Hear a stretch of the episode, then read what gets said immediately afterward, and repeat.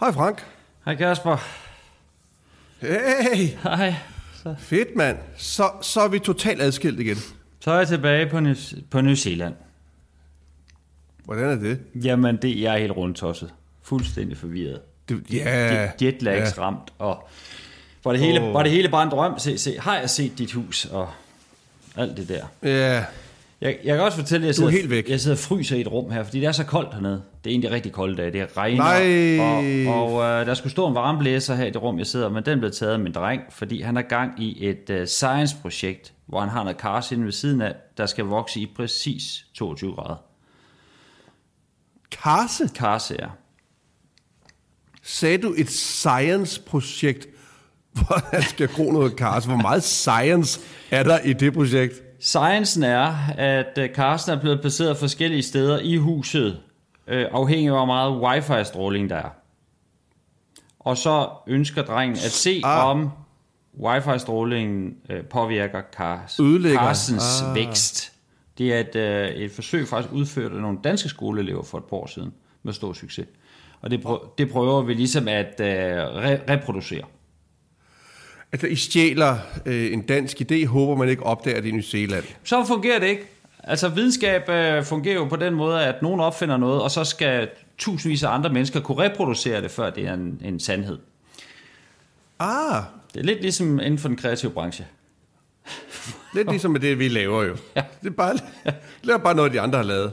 Jamen, kan det lade sig gøre? Det er man nødt til at finde ud af. Men så kender du også, man kan sige, du kender jo lidt resultatet nu, ikke? Ja, men ved det ikke. Man ved det sgu ikke. Samtidig så viser det sig, at det var et hoax. Altså, der er jo forskere her i verden, der gerne vil frem. Og så skubber de lidt til forsøgsresultaterne for at få det resultat, de gerne vil have. Og det er jo det, min søn er i gang med at opklare. Er det ægte videnskabsfolk, eller er det svindlere?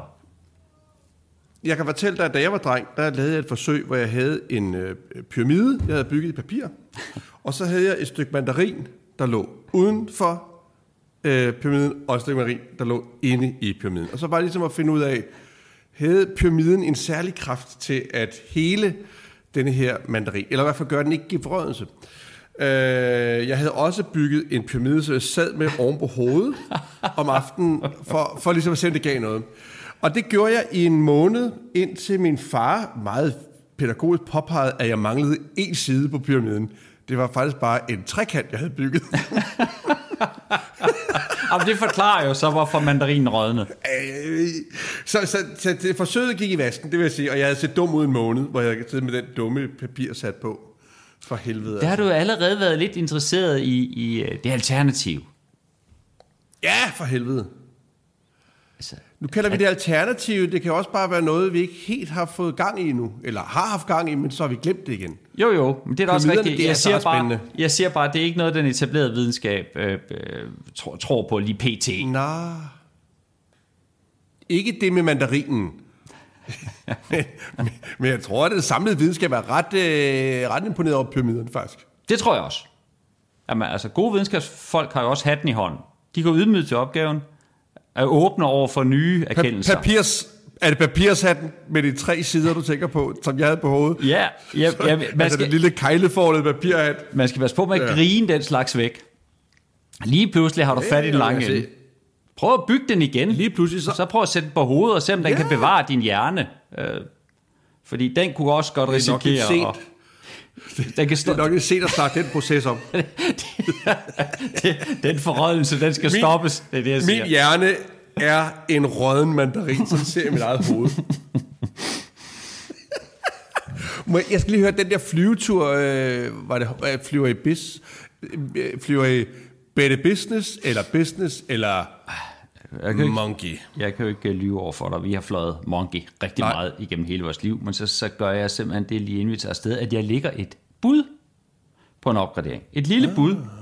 Og der, altså ved, ja, ikke pyramidens hjælp, men helt sikkert noget overnaturligt, så lykkes det også. Tak. Simpelthen at blive opgraderet. Og det har aldrig bragt så stor lykke. Altså, eller noget far har gjort, har aldrig bragt så stor lykke. Det var virkelig, virkelig godt. Måske har du ikke gjort noget, der faktisk har været så godt for din familie, som netop den opgradering før. Måske er det største, du nogensinde har gjort, Frank. Har du tænkt over det? Det er ikke umuligt. Altså, Ja. Altså, du har gjort... Fordi alt andet har du gjort for egen vindings skyld med arbejde. Vi har jo haft det skide sjovt, men vi arbejder. Jo, vi har tjent penge til familien, men vi har også haft det rigtig sjovt. Ja. Her, det er ren penge, du betaler. Det er ren ud af hjemmet. Ja, men det er også rigtigt. Kæmpe. Det skal lige siges, jeg sidder også selv fornøjelse. På business. Jeg sidder ikke selv nede på Monkey. Altså, så nej, det er godt klart. Så mere giver jeg heller ikke. Overvejede du at lade børnene sidde på Monkey og sig selv sætte op? Nej, det har jeg hørt folk gøre, og det har vi taget meget afstand fra i min familie. Hvorfor egentlig? Fordi børnenes ben er jo så meget kortere. Jamen, du har fuldstændig ret, og de har heller ikke den samme glæde ved gourmetmaden. Ej. Vinen. Nej, altså, jeg kan da... Ved du hvad, jeg var da næsten 40, før jeg begyndte at flyve business en gang imellem. Jeg havde aldrig skænket en tanke før. Jeg havde aldrig skænket en tanke. Nej, man sad bare lykkelig nede på Monkey. Man sad helt ned bagerst i flyveren. Øj, hvor er det fedt, jeg er med flyveren, simpelthen. Ja. Altså, så jeg tror, at børn er bare lykkelige. Vi er oppe i luften. Det er fantastisk. Nu er det også, du ved, med det med. Nu har du ødelagt dem. Ja, har man først én gang været på business, så er det meget svært at sætte tilbage på Monkey. Det går ondt. Det går ondt. Og i øvrigt, Frank, må jeg ikke lige sige tillykke med den fine comedypris, du og jeg har vundet. Tak skal du have, Kasper. Ja. Må jeg spørge, er det officielt nu? Nej, men det har jeg tænkt at lade det blive. Nå. Fordi der sker jo det fantastiske, at vi vinder en pris, men eftersom du sidder i New Zealand, og jeg ikke kan på den dato, så får vi ikke comedypriser alligevel. Fordi den går kun til folk, der kan møde op i det tv-program, hvor den skal afleveres. Det er noget af det er sådan en pris. Dummeste, jeg nogensinde har hørt. Altså, og der man har aldrig hørt om en Nobelpristager, der ikke får Nobelprisen, fordi han ikke kan være til stede. Det har man aldrig hørt om. Faktisk giver man ofte Nobelprisen til folk, der er døde også. Hvad? Ja, hvad er det for en pris at give? Jeg forstår det ikke. Ja, det er meget ordentligt. Altså, der er jo ikke nogen penge med. Det vil sige, eller prisen er blevet... Prisen er blevet givet videre nu til nogle andre. Og vi kan jo ikke vide, Frank, om der er nogle andre før os, der heller ikke kunne komme. Nej, nu kan man jo forestille sig hvad som helst. Men det er det, altså jeg sidder og tænker, okay, ja, vi har fået den her, hvad kan jeg Pinocchio-prisen, eller Storm P-prisen, og fanden lort det hedder. Men altså, det vil sige, hvor er det fedt, men det kan jo være, at Anders Mattesen, han heller ikke kunne det der den dato, eller faktisk Kolgi, eller hvem fuck, der nu har vundet den her pris. Vi kan ikke vide det. Så går den videre, og den næste, der nu får den her pris, er måske 4-5. menneske i rækken. Og det vil sige, at man skal bare møde op gratis i et tv-program, for at blive så klappe på skulderen, men kun hvis du kan på den dato. Man optræder bare gratis, det er det, man gør. Hold kæft, mand. Ja, det er lidt underligt. Det er meget underligt. Det udhuler prisens værdi lidt, det må vi sige. Boldstændigt. Men det mennesker, der så vinder prisen, kunne den aften, det ved vi. Det menneske har ikke haft nogen job af nogen art, har ikke... Nej! Det menneske har bare siddet derhjemme og været klar. Men det er jo det, prisen skulle være. Prisen skulle gå til det menneske med færrest ting i kalenderen. Fordi så vil det ligesom være perfekt, ikke? Her, du får årets pris, fordi du kan hele tiden. Det skal man kalde prisen jo. Du skal ikke kalde den Storm P, eller fuck det hedder. Ja, okay. Jeg synes bare, altså prøv her. Vi går jo ikke op i at få priser, men når nogen ligesom insisterende prøver at få os til at møde op og sige, okay, jamen jeg kan ikke den dag, godt, så går den videre, så får I den ikke. Well, det var ligesom, da jeg for mange år siden blev kontaktet af Krak's blå bog, og de ville jo gerne optage mig, og så fik jeg så tilsendt en bunke papir, som jeg skulle udfylde, hvor jeg selv skulle skrive om, hvad jeg havde bedrevet i min karriere. Jeg skulle også fortælle dem lidt om mine forældre.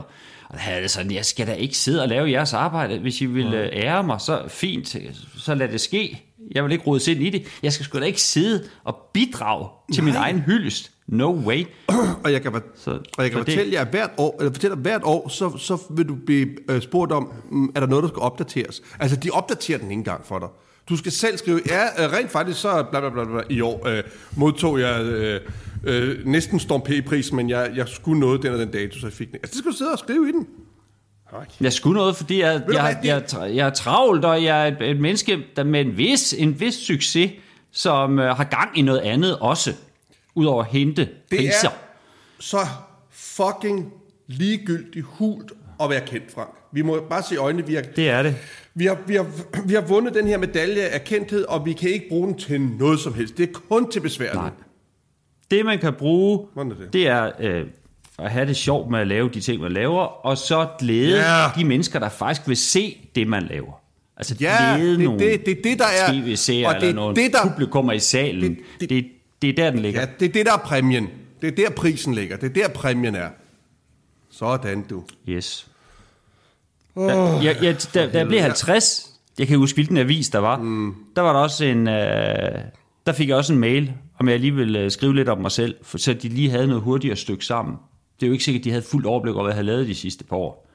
Så altså, hvis I ikke ved, hvad jeg lavede de sidste par år, så er det simpelthen ikke stort nok. Så er det ikke interessant nok for nogen. Jeg skal jo ikke sidde og finde på noget. Du har ikke lavet noget, Frank. Det er jo helt ligegyldigt. Jamen, det er den der... men det er den der effortfrie hyldest. Altså, hvor man ligesom... Nogen vil gerne hylde, men de gider ikke at bruge et sekund på det. Nej. Prøv at høre, det er også, og ved du hvad, det er fint, og det er fint, vi skal fandme heller ikke hyldes, Frank. Vi har fået altså, rigeligt. Det er ligesom, når min kone har fødselsdag, siger skat, nu skal du have en rigtig god fødselsdag. Arrangere den lige. Så skal jeg nok gå lige og købe gaven selv og pakke den ind. Ja, det er det samme. Ja. Find ud af, hvad du skal spise. Ja, det er godt, vi er enige, Frank, for helvede. Vi er meget, meget enige. Det er hoax. Det er fucking hoax.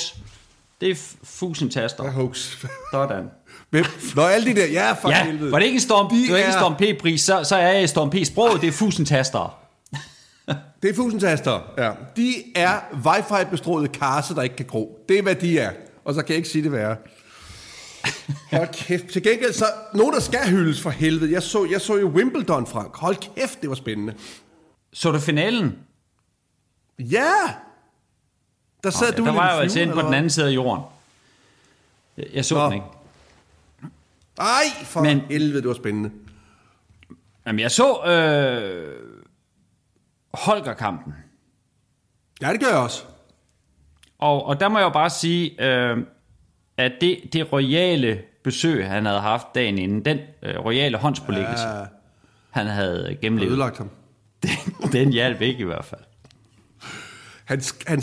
Holger udtalte jo bagefter, at han faktisk ikke helt følte sig på toppen til kampen. Ja. Jeg siger bare, hvem har du været i kontakt med? Hvem har rørt ved dig? Hvad er du blevet smittet med? Hvem har på en eller anden måde haft en eller anden bacille, der har snedet sig ind i Holger? Og der kan jeg se, der er hans trænere, dem er han sammen med hele tiden. Dem kan vi udelukke. Så kommer der et fremmed menneske. Et fremmed menneske kommer ind. Vimsen ind, faldende lidt over egne ben. Det er souschefen for Elgiganten. Kronprins Frederik, der kommer ind og åbenbart snyder næse, lige inden han giver high five til den lidt yngre mand. Ja, så tager man. Ja, jamen, det er jo kronprinsens afslappethed, der åbenbart er smittet. Altså, det har gjort Rune, Holger Rune så afslappet, at han ikke har været i stand til at sætte sig op. Man behøver ikke tage sig sammen. Det er jo det man skal bare være helt... nede på jorden, ikke? Og det er nok bare at gå ind på banen, så kommer det hele af sig selv. Ja, og så... Nej, jeg er ikke en særlig god tennisspiller. Jeg har bare ligesom jer, ligesom publikum, jeg er ligesom med jer. Ja. Nå, der kommer en bold, jamen okay, fedt nok. Altså, havde Holger Rune Airtox-sko på, der gik på banen? Altså den royale hofleverandør. Hans tunge, den havde fået simpelthen i sådan en lille royal gave, et par sikkerhedssko med stålspids. Og de tynger ham på græs. Jeg synes, han er lidt langsommere på fusserne.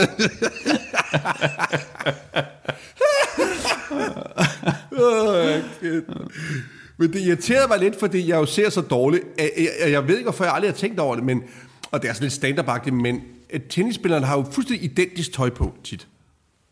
Altså finalen, altså det er to mænd med mørkt hår i fuldstændig ens tøj.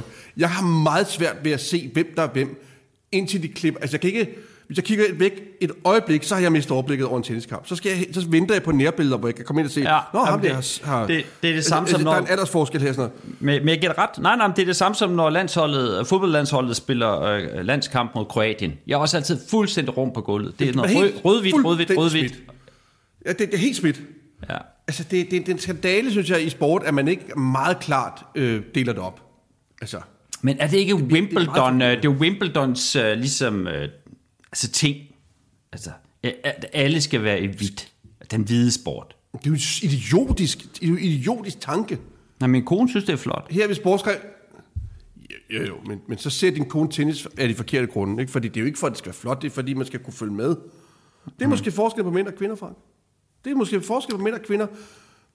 Der har vi fundet den. Der har vi kvinder med handel skal se godt ud, og mænd vil gerne forstå, hvad der foregår. Det er simpelthen de to sat lige op mod hinanden. Det er bare lige under noget. Min kone er sgu aldrig i tvivl om, hvem der er hvem. Altså, det kan være, at hun er i stand til at hæfte sig ved de meget små forskelle, der er mellem mænd. Ikke? Altså forskelle, som vi slet ikke kan se. For os er det bare en mand. Men det er sjovt at sige det, fordi jeg har også set lidt kvindetennis, og der synes jeg ret hurtigt, at jeg er i stand til at kende forskel. Det er fuldstændig ligegyldigt, hvor meget hvidt tøj det er på, så er man fuldstændig klar over, hvem der er hvem. Der er fuldstændig klar over. Det er enten lækre, og så hente den anden, der jeg ikke holder med. Ja.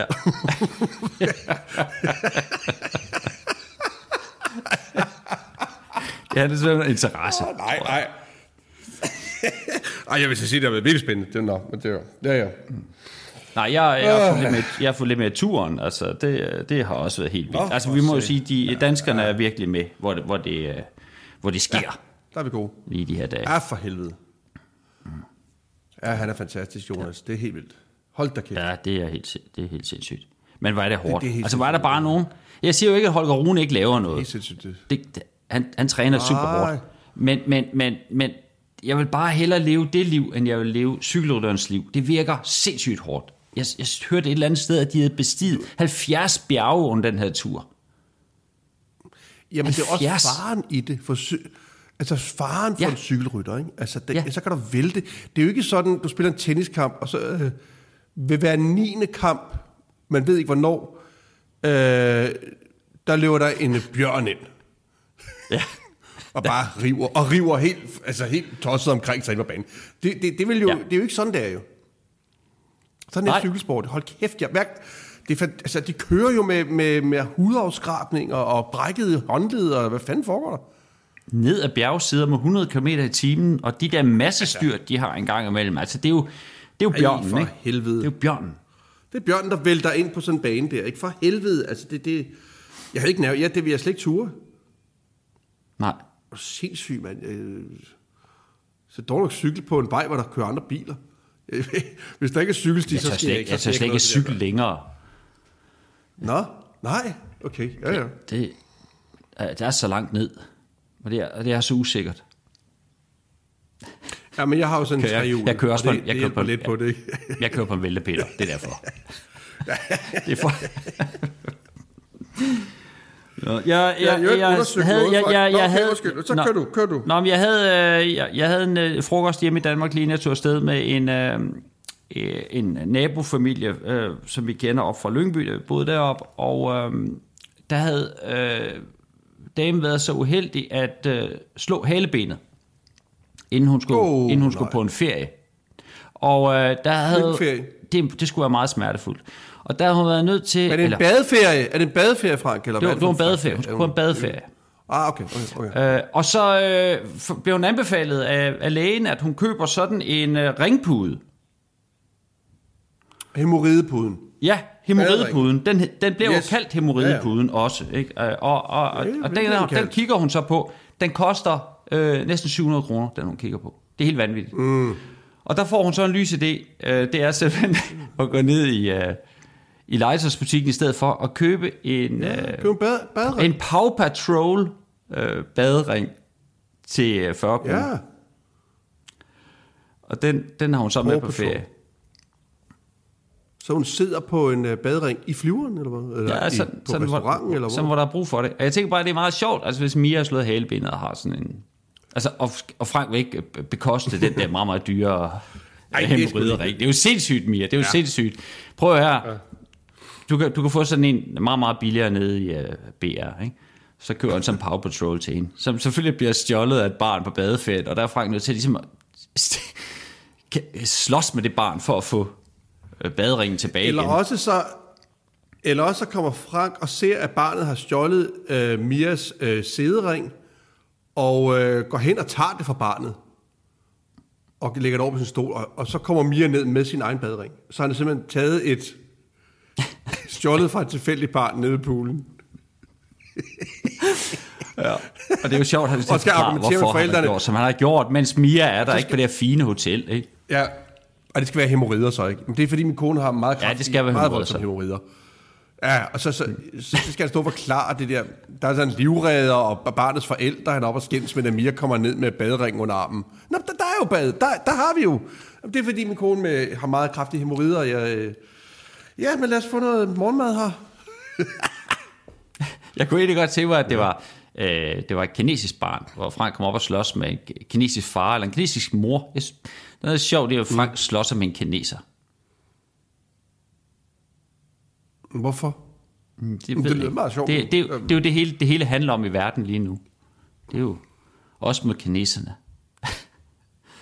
Jeg var for mange år siden, hvor jeg var oppe og slås med en tysk mand. I Grækenland, hvor den store, stærke, græske fitnessinstruktør og livredder måtte skille sig ad, netop fordi, at hans barn havde skubbet et barn, som jeg var papfar til på det tidspunkt.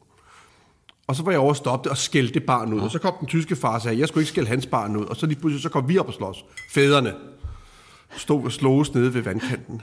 Altså, det er sådan idiotisk, altså. Man viser de børn der.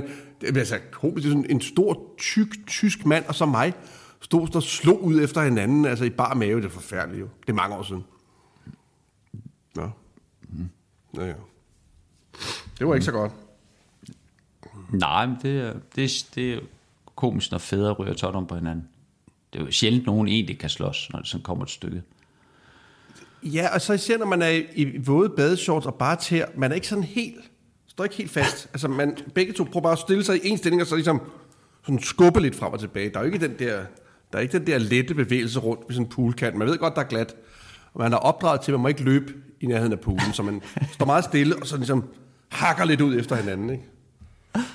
Ja. Det vil jeg gerne set. Jeg har jo fundet ud af, og det gør mig rigtig glad for. Vi snakkede lidt om sidst, at Isabella og mig havde haft en lille kur på tråden, og så havde hun givet mig en fredsjuice, en selleri-juice, som jo havde sat gang i noget i Mausi hos mig. Nu har jeg så undersøgt, og det viser sig, at Isabel ikke har forgiftet mig. Og det er jo rigtig glad for. Det har hun sagt. Det er meget Nej, det er jo ikke. Nej, det stoler ikke på. Nej, altså, jeg har undersøgt det, og det viser sig, at selleri-juice trækker simpelthen vandet, noget med tarmene, og trækker vand ud af tarmene, eller i tarmene, eller giver vand til tarmene, i hvert fald noget med tarmene og vand, der ligesom skyller det hele ud. Så det er meget normalt, at man kan have det sådan der. Så det er fuldstændig naturligt. Jeg er ikke blevet forgiftet, bare hvis du gik og var bange for det. Nej, men du har fået et afføringsmiddel, kan jeg forstå. Det har jeg nu. Og det er egentlig meget rart i min alder. Der er det meget rart at have den. Forstår du, hvad jeg mener? Altså førhen, så det skal jeg aldrig have igen. Nu er det sådan, det er meget godt at vide. Der er nogle dage, hvor man tænker, ej, det skulle være rart lige at tænke. Jeg skal sgu have et glas selleri-juice i dag, og så skal jeg have ro. Hvad skal jeg? Det er nogle gange, familien er væk. De er taget ned. Hvad skal jeg egentlig lave? Nu har jeg hele huset for mig selv. Da jeg var yngre, vidste jeg godt, hvad den stod på. Men nu, der er det sgu et stort glas selleri-juice. Og så bare lad det hele. Men kan du godt lide, det flyder lidt? Nej, men jeg kan godt være interesseret. Altså fornemmelsen af diarré, kan du godt lide den? Nej, jeg kan godt lide fornemmelsen af, at tanken om, så er der ikke mere. Nu er der ikke noget, nu gemmer jeg ikke på noget. Der kommer altid mere. Men det kan den der tanke om. Du stopper jo aldrig. Det er nulstillet knappen, det kan jeg godt lide. Godt, så det, vi genstarter bordet. Vi genstarter, vi får lige alt tallerkener og bestik og det hele. Ny dug på, så den næste ret. Sådan er det også med indeni. Nu får vi lige det hele ud. Alt det, du har spist. Væk. Nu er der tomt. Nu kan vi fylde stille og roligt op med gode ting. Det er et ekstremt ordensgen. Altså, så er der ligesom styr på det. Nu har du alt pølse ud af kroppen. Nu er du ren, og nu... Ja. Nu kan man sådan, du ved, hvad de gør rengøringskoner på hoteller, når de sådan er færdige med. Så sætter de lige sådan bånd omkring toiletbrættet. Det er det, jeg gør. Det er faktisk det er min måde at sætte et bånd, ikke rundt om toilettet, men nede i toilettet. Der laver jeg simpelthen... Og det er jo sådan en kropslig OECD, hvor jeg ligesom gerne vil styr på alting inde i kroppen også. Og der er selleridjuicen en fantastisk nulstiller. Ja. Som jeg nu er meget glad for. Jamen, jeg har ikke lige tænkt den tanke der, men jeg kan godt have det sådan, når jeg kører igennem København, og der er vejarbejde, hvor jeg tænker, hvor kunne det være dejligt, hvis der bare var en dag, hvor de var færdige med det hele, inden de startede på noget. Bare en dag, hvor København stod perfekt. Det var fedt. Ja, det var fedt. Hvorfor gør den ikke det? Jamen, det er også irriterende. Det er, de når at grave et nyt hul, inden de har dækket det gamle. Ja, det er helt vildt. Ja. Men det er vel også en form for OECD. Og så har jeg jo undersøgt noget, fordi vi sidste gang snakkede om en polterappen i Teheran. Oh, ja. Og der har jeg kommunikeret med en fyr fra Teheran, der siger, det kan faktisk godt lade sig gøre.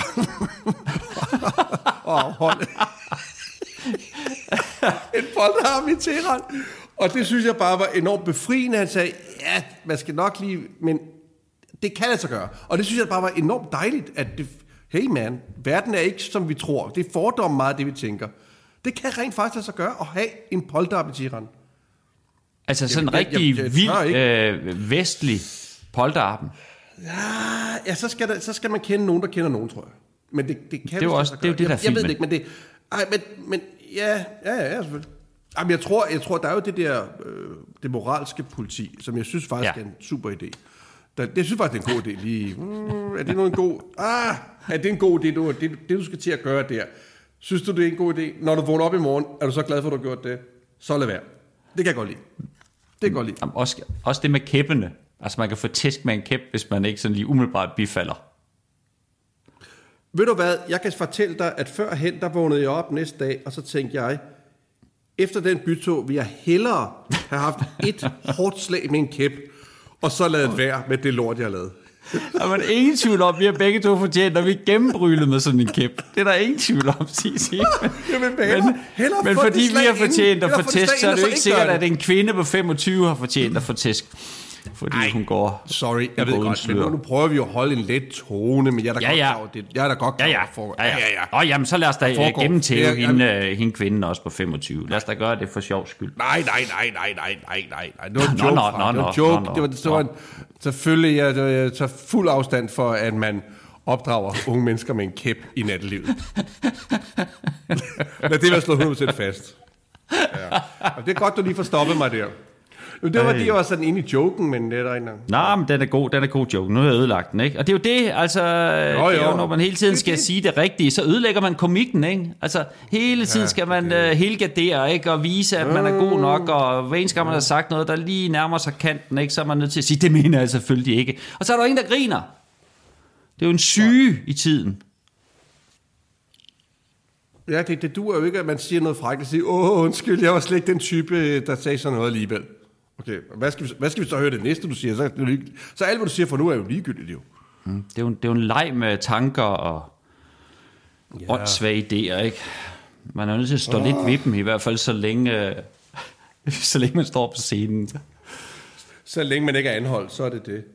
Ja, jeg mødte en mand forleden dag, som skulle aflevere nogle ting, og... Jeg kender ham en lille smule meget, meget sådan, det er sådan men anyhow. Så bliver jeg pludselig i tvivl om, da jeg møder ham, om han mangler en finger. Jeg synes, jeg kan skimte, at han kun har 4 fingre på den ene hånd. Jeg kan ikke rigtig komme til at se det. Når det først begynder at køre i ens hoved, mangler den her mand en finger. Så var jeg pludselig meget nysgerrig på, ikke? Og så giver han mig hånden, og jeg prøver sådan at mærke efter i det korte håndtryk, kan jeg lige nå og lade mine egne fingre køre ned af hans fingre for at tælle efter, og det når jeg simpelthen ikke.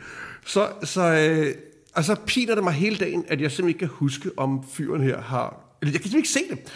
Så jeg besluttede mig for, at når jeg skal se om næste gang, så vil jeg high-five ham. Fordi der vil være et kort øjeblik, hvor vi begge stopper. Det er en klovn historie. Der med hånden op. Det var sådan virkelig... Ja, jeg kan tænke, hvor er jeg dog også et sølle menneske, der skal gå op i det. Brug hele eftermiddagen på at finde ud af, hvordan jeg finder ud af, at han, hvor man har 4 eller 5 fingre. Så da jeg giver ham high five, der vil han ikke give high five. Altså, og det gør man selvfølgelig endnu mere sådan... Ikke sådan, han ikke vil, men jeg giver high five. Han tror, jeg vinker, så han bare et hurtigt vink tilbage. Det vil sige, at jeg stadigvæk jo er i limbo om, hvad han har. Mm. Det er bare en klog ting. Frank Kasper kunne godt have en eller anden, hvor de meget ikke kan finde ud af... Du er nødt til at give dem et par dyre læderhandsker i gave. Ja, det er sjovt. Jamen er der ikke noget sjovt i, hvis vi fandt ud af, at Lars Hjorthøj kun havde 4 fingre på den ene hånd. Og vi har aldrig lagt mærke til det. Fordi hans fingre er sådan... De sådan hænger meget sammen, fordi de er så korte og tykke. Så vi havde aldrig opdaget, at han manglede en finger. Han er ligesom... Jo, Mickey Mouse har jo også kun 4 fingre. Alle Disney-figurerne har jo 4 fingre, ikke? De der gamle mus, det der, ikke? Ja. For det var bedre... Det har man aldrig tænkt over. Nej. Og det er det samme med Lars Hjorthøj hånd. Så vi giver ham... og så bliver jeg aldrig op... Og så giver vi ham handsker til hans fødselsdag, og så bliver han sådan... Okay, er det en joke eller hvad? Og vi aner ikke, hvad der er sket. Og så opdager vi, at han mangler en finger. Og er født simpelthen deform. Jamen, det, det er bare sjov aften vente 30 år, og så ikke opdager, at han mangler en finger. Det kan også være, at han mangler en spids på hver eneste finger på den ene hånd. Og så er det jo svært, når man så ser... man kan selvfølgelig sige, at der mangler neglene, alle neglene på en hånd, så kan vi jo nok regne ud. Okay, ja. På den ene hånd. Men det er sådan, at han havde fået hånd i en bildør, da han var 5 år gammel, fået klippet samtlige spidser af. Han kan ikke, han kan ikke give fingeraftryk på den ene hånd, og det er umuligt for ham, fordi han har ikke nogen fingre, han har ikke nogen spidser på fingrene. Det er meget sjovt med det der. Altså, nu er de jo fanget 2 sindssyge monstre, ikke? Ved hjælp af DNA her på det seneste, ikke? Ja, også alt muligt overvågning og så videre, ikke? Men DNA, ikke? Der bliver jo bare jævnligt opklaret sager mange år tilbage i tiden ved hjælp af DNA, ikke? Ja. Det må karakteren Hjorthøj også frygte. Der må ligge et eller andet. Jamen, jeg har nogle gange drømt om natten, at jeg har begået et mord. Og jeg er simpelthen så bange for at blive opdaget. Og jeg i drømmen, der er det altid sådan, at jeg tænker, jamen det kan man jo aldrig slippe helt af med. Man kan aldrig slippe, det er jo ikke sådan, det er helt væk. Det vil altid håndte en. Så prøv at forestille de mennesker, der måske har slået en eller anden, man er blevet vred på ihjel i en lejlighed i San Francisco i 72. De kan jo pludselig nu begynde at tænke, shit. Man, altså, hvis der er nogen, der rykker det komfur, og så lige skraber bagved, så er det mit DNA, der er der. Ja, eller de har DNA fra den gang, så hvis jeg på noget tidspunkt bliver pågrebet og beder om at aflevere DNA i en eller anden sag. Ja. Så må man aldrig skal aflevere DNA i 1972, hva'? Ja, i San Francisco. Det var faktisk langt senere. I Haysbury. Ja, det var langt senere. Det er også frygteligt. Men kender du ikke den drøm der, man tænker, nej, det kommer til at plage med resten af livet. Og så vågner man op, og så er man så lykkelig, at man går ud og fejrer det ved.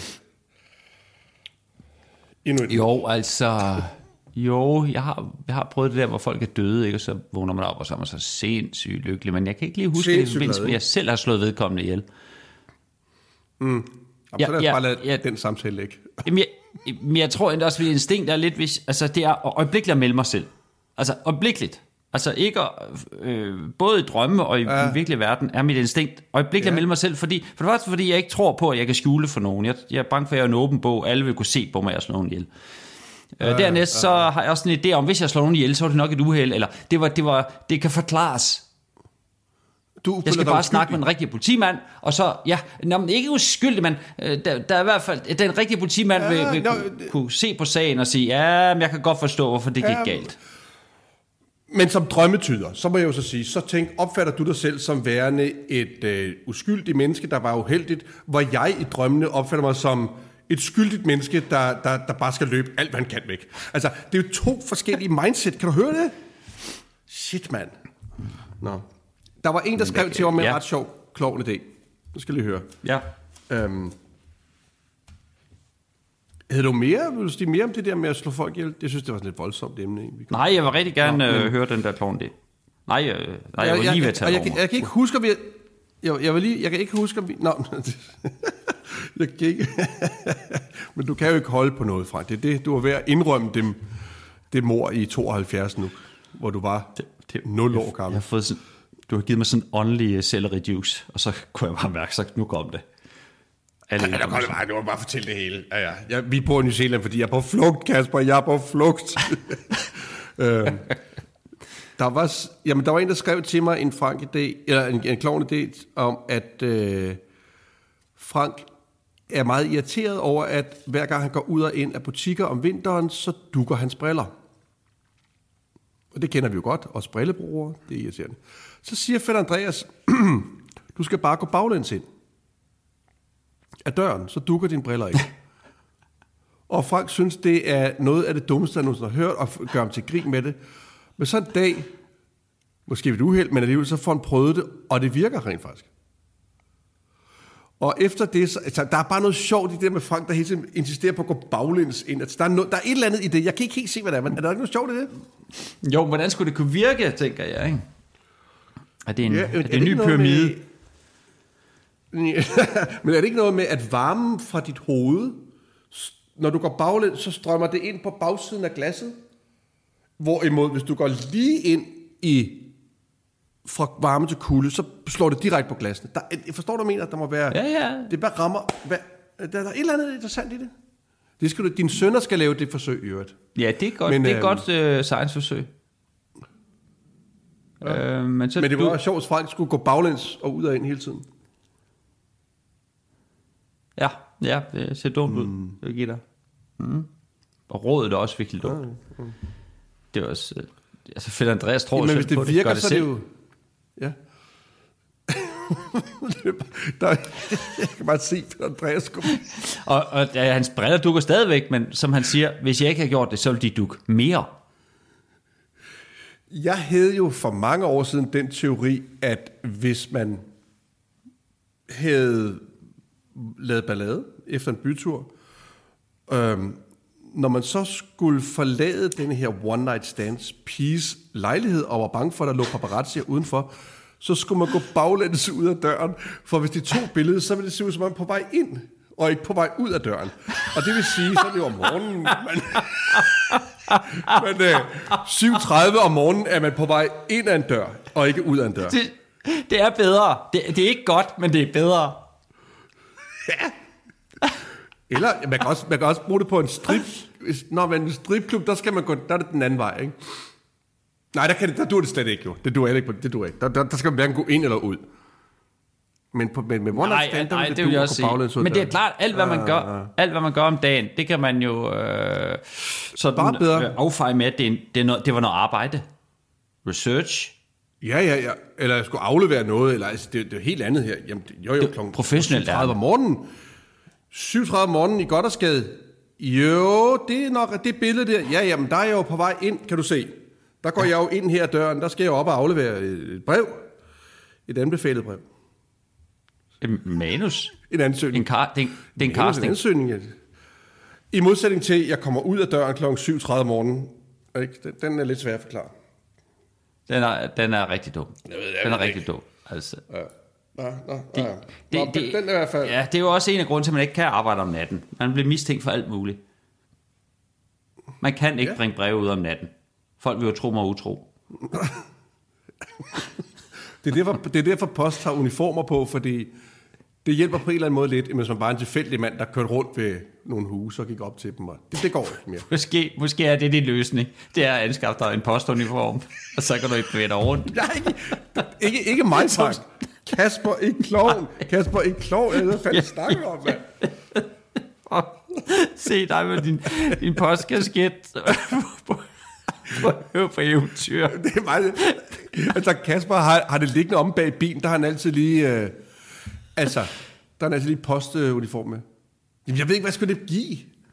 Nå, der er der ingen, der vil tro på, at Kasper var blevet postbud. Altså, pludselig. Du må forvente, der er et postbud i København. Der er et postbud... Ja. Der er et postbud i København, der ligner mig så meget, siger Kasper. Altså, der er mange, der siger, hey, var du ikke der tidligere om morgenen? Nej, du tænker på postbuddet, der ligner mig.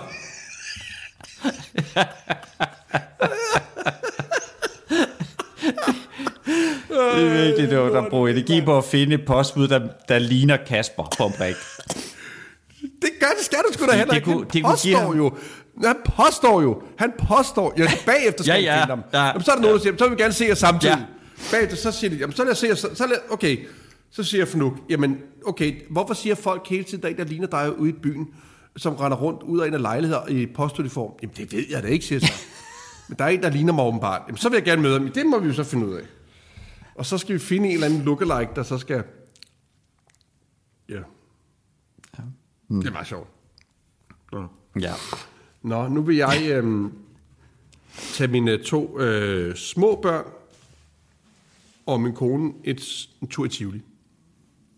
Ej, det lyder hyggeligt. Det står dag på.